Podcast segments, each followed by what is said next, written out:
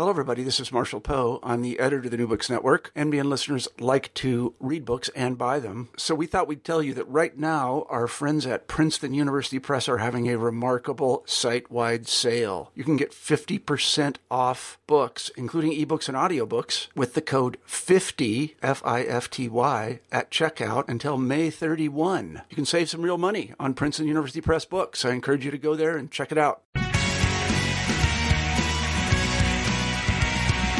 Welcome to the New Books in Political Science podcast. My name is Heath Brown.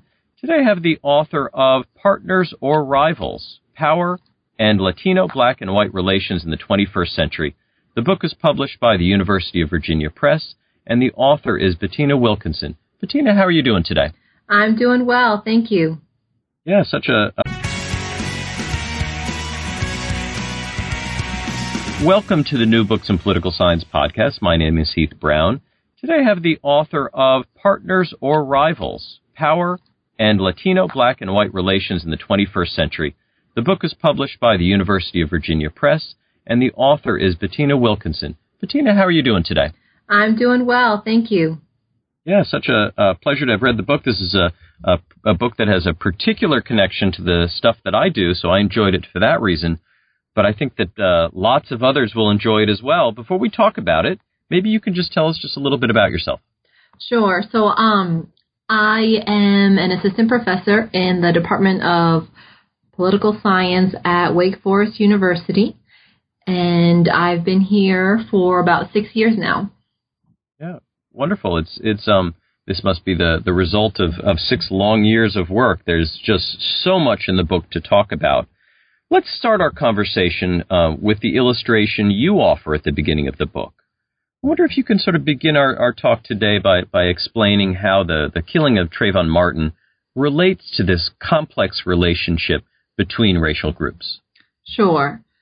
So uh, today, you know, we have Latinos being the largest minority group in the United States.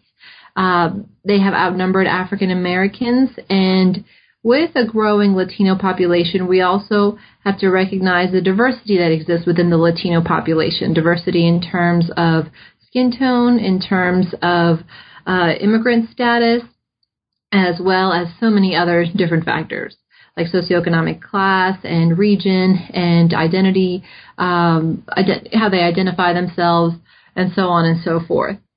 And I wanted to begin the book with the Trayvon Martin and a George Zimmerman incident, because I think it really sheds light on the uh, complexity that we have today when it comes to race relations. So here we have, you know, not only, we're not talking just about whites and blacks and whether they get along or not. We have a new group, Latinos, and who are now the largest minority group. And uh, we're seeing that, you know, sometimes whites and blacks receive them positively and view them positively, and other times that they do not. Uh, but what's interesting with the Trayvon Martin incident is that George Zimmerman, someone who can identify as Latino because his mom is of um, is uh, from Central from South America, and um, whose dad, a white man, actually said he was Latino, and his mom is uh, from another country, who actually, you know, has a name like George Zimmerman, um, who many would not identify as a Latino uh, name, and therefore in that sense would not be very clear as to whether he is Latino or not. So he gets into this altercation with Trayvon Martin, which unfortunately results in Trayvon Martin's death. And so after this, um, after the incident as well, the death of Trayvon Martin, as well as several court rulings, um, we have seen protests occur among African Americans, whites, Latinos, and other groups in response to court rulings, as well as just shedding light on the racial tensions that exist between whites, blacks, and Latinos as well. Now, as you just suggest, um, these relationships are, are complex and multifaceted, um, perhaps in ways that scholars have, have not fully incorporated into their analysis. So is it right to say that the, the tradition has been to study racial and ethnic relationships in pairs, uh, comparing uh, white attitudes to black attitudes or white to Latino? Um, is, is that a fair assertion? I, and I guess if that's if it, if that is part of the tradition, What are the limits of this approach? So, yes, I would say that for many, many decades, we've really focused on white and black attitudes and race relations, you know, just because we've just had those as the main, you know, racial groups in the United States. And then with the growing population of Latinos, we've seen, you know, more research done on black, brown, um, you know, racial attitudes and race relations overall. But there really hasn't been much research that just focuses on the three groups. Um, you know, you have whites who have responded Uh, quite strongly in favor or and also in against uh, a growing immigrant population in this country. And then you also have um, African Americans responding positively to Latinos, viewing them as a minority who struggles just like them, but then also as, you know, a group that is creating a threat and taking jobs and, uh, you know, pulling away political attention from them. Now, you you offer an, a new approach, in, in many ways a response to this um, this gap in the literature, and you offer a theory as well. And you, you call this theory the triangular theory of contact, contact, context, and identification. And and and thankfully, uh, you use an acronym uh, throughout the book, uh, T T C C I, so you don't have to spell that long theory out each time. Would you explain this theory to us? Sure. So, in essence, it argues that, you know, there are unequal levels of power that exist across and among Latinos, blacks, and whites in this country. Uh, and these, you know, this inequality in terms of power, I guess, can create this us versus them mentality among groups. But I would say that this mentality, though, is greatly moderated by uh, the social networks that individuals have with each other. Um, the sense of clout that they have, the sense of clout created by racial, economic, and political context that they are in, and then their sense of identification, the sense of uh, identification that they have with members of their own group as well as with others. I would say that those are the three main categories of factors that can really influence individuals to view others as partners or rivals. Yeah, and, and you know, this this uh, theory that you offer is inherently complicated, and, and I can imagine in writing the book, this must have felt a bit like juggling, where you, you have these these three groups that, that have their individual characteristics, but then they relate both internally and also externally, but not externally just to a single other group, to multiple groups. It, the way you build this, I think, is just very interesting, and you use a lot of quantitative as well as qualitative data to explore the theory. Yes. I wonder if you could talk to us um, about where you drew this extensive quantitative data and where you did, uh, where you went to collect the qualitative components of the book. So the um, quantitative data comes from national survey data that um, has already been collected, the two thousand four National Politics Survey, which has a really large sample of African Americans, Uh, whites and Latinos, and then, of course, the two thousand six Latino National Survey, which has a whopping eight thousand six hundred thirty-six Latinos um, as the survey respondents, and then the two thousand ten Cooperative Congressional Election uh, study. I uh, obtained and bought data uh, from that survey. One thing I did want to add, Heath, is that actually another main contribution of this book is that I examine what whites, blacks, Latinos think of each other relative also to what they think of members of their own group. And so one thing that I have always found interesting is that very few, very little research really examines what, let's say, African Americans think of Latinos relative to what they think of African Americans. So this kind of taps into, okay, if you don't have a lot in common with um, Latinos, what does that really mean? If we know that African Americans, let's say, have a lot in common with other African Americans, but not so much with Latinos, or have a lot of competition with other African Americans and not so much with Latinos, that comparative approach, I think, really sheds light on and gives us a better comprehensive understanding of racial attitudes and race relations today. Yeah, and what about the qualitative component of this? So the qualitative uh, data was obtained from focus groups of whites, blacks, and Latinos, um, focus groups conducted in New Orleans, uh, those three groups. Yeah. And, you know, as you talk about this, I'm sure that those that are listening, uh, you know, would just begin to develop some, you know, hypotheses in your mind. Well, if, you know, if a, a group, an individual in a group uh, views those within their group a certain way, maybe that would change. Um, you must have had lots of opportunities to be surprised and, and I would imagine even shocked by what you found uh, based upon your approach. And I wanted to give you the chance to talk a little bit about this. Um, what shocked you about the ways that these three racial and ethnic groups view each other? So I guess one main finding is that all the groups, whites, blacks, Latinos, sense greater closeness and competition with members of their own racial group than others. Uh, that was interesting to me. Uh, another major finding that I think is very interesting, very relevant, very uh, prominent is the fact that I found strong support for um, the fact that threat, specifically economic and racial threat, greatly explains African American and Latino attitudes toward each other. So when African Americans and Latinos feel economically threatened, given, you know, the fact that they're in an environment with a high unemployment rate or a high poverty rate, they are less likely to perceive the other minority group, whether it be African Americans or Latinos, in a positive way and perceive more competition with that other group. And then lastly, um, a major finding was the fact that actually threat doesn't really explain white attitudes in the same way that it explains black and Latino attitudes. Um, for instance, whites that are in a district, congressional district representative by a Latino or an African American are more likely to perceive commonality with the Latino if they're represented by a Latino or with the African, with African Americans if they are represented by an African American.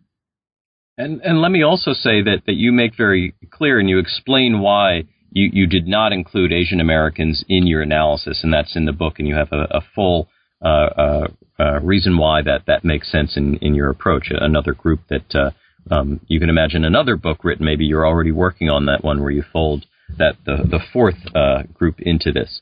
Now, much of what you just talked about is, is focused on the, the quantitative approach that you took. Now, when you went and, and conducted the focus groups, um, did you hear the same things from the people face-to-face? This this allows us to sort of, um, you know, look sort of into the, the process of, in, in some ways. So in the focus groups, were the findings largely consistent with what you found statistically, or did you find some nuance there? Sure. So the, the purpose of the focus groups were really kind of to shed light on some of the complex, um, unclear findings, perplexing findings that I had at the, um, you know, with the quantitative data analysis, and also to look um, specifically at the South. You know, to what extent do we find similar things in the South? You know, New Orleans, a southern city with a long history of white-black, um, you know, tensions, similar to many other southern cities. And interestingly, I did find um, that for African Americans, just like in the quantitative findings, when African Americans felt economically threatened, racially threatened, politically threatened, they were more likely to um, re- regard Latinos in a very negative way. And what was interesting, though, is that I didn't, and this is just a you know limitation with the quantitative data analyses, um, one of the main reasons why African Americans regarded Latinos negatively, they would say, is not because they don't like them per se, but it's because they feel that whites, you know, do not treat um, Latinos, do not treat African Americans in the same way that they treat Latinos, and they favor Latinos over African Americans when hiring them, when giving them places to live, that sort of thing.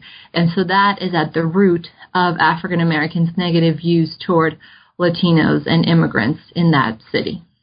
Now, I wonder when you step back from, from this, this rigorous examination that you did of the subject matter, whether your findings leave you hopeful or, or somewhat more pessimistic uh, about the relationships between groups in this country. What, how did you leave the writing of this book feeling? so, um, other than relieved that the book was completed and now published and out for the world to read? Right, exactly. uh, I would say, you know, both pessimistic and hopeful. Uh, pessimistic in the sense that, you know, are we going to have blacks and browns come together and join forces and live happily ever after? No, it's not that simple, you know. Um, and the likelihood that blacks and Latinos, I would say, come together and form coalitions is not that great relative to the likelihood that they would form coalitions with whites. But at the same time, I think because we had such, I had such a, a strong education that threat plays such a big role in black and Latino attitudes, I would say that there are things that can be done, you know, policy-wise that could decrease the likelihood that these tensions exist and increase the likelihood of these sorts of alliances forming. forming. So I would say, you know, turning to uh, economic policies that we have in these countries, they can play a big role in, you know, the future of race relations across groups. And and what else? It, it the the book sort of seems to to beg for some uh, uh, solutions uh, to to um, apply what you've found uh, to either policymaking, or not even policymaking, but to things like how schools are organized and, and how education is is, is run. Um, what kind of recommendations uh, do you have at the, at the end? The book is not mainly about making recommendations, but are there any takeaways that, that you might offer to, to make these uh, relationships work a little better? Sure. Uh, I mean, I would say, for instance, if we were to have comprehensive immigration reform, that would help, um, you know, alleviate some of these uh, tensions that Latinos may have of blacks, blacks may have of Latinos. But then also, you know, increasing the minimum wage, improving our education system at the national level, um, increasing the employment rate, you know, having a low unemployment rate in this country, uh, really focusing on all racial and ethnic groups and their status and their ability to thrive in this country socioeconomically and in so many other ways. That, I think, would play a big role in the likelihood that race relations improve. And and maybe just to wrap up, we're we're in the midst of a presidential election where where many of the sort of the, the topics that you're focused on in the book are, are maybe they're sitting a little bit in, in the background, but will only get more prominent as, as we go. Uh, do you have a new project that is related at all to, to the things that we're reading about the, the current election, or do you have any thoughts about how one might apply what you found to Uh, congressional candidates trying to figure out how to put together electoral coalitions? Um, so that's actually a great point. Um, no, not right now. I'm still brainstorming about, you know, the uh, these sorts of topics and how I could apply it to elections.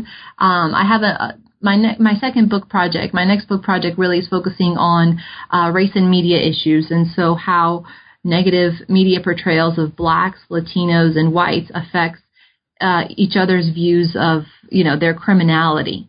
But to touch upon your question, um, I would say that that yes, I mean, you know, someone who like Donald Trump, who takes an anti-immigrant, anti-Mexican rhetoric, who has said quite offensive things about racial and ethnic groups and women in this country, actually has the potential, just by the things that he's saying that are coming out of his mouth, to actually increase the likelihood the coalitions form to vote against him. um, mm-hmm. And so and so in that sense, that is promising. Um, but at the same time, the reason why individuals would vote against him may not necessarily be because they're forming alliances, because they have things in common, or, you know, they, um, you know, necessarily. But but certain rhetoric actually, you know, I think plays a role in highlighting individuals' minority status and their their perception that they are underprivileged and they are discriminated against. And that can play a big role in increasing the likelihood that, you know, individuals will come together. So again, the book is yeah, the the the, the book is Partners or Rivals: Power and Latino, Black and White Relations in the twenty-first century, published by the University of Virginia Press. The author who uh, I've been talking to, Bettina Wilkinson, thank you so much for your time today. Thank you so much.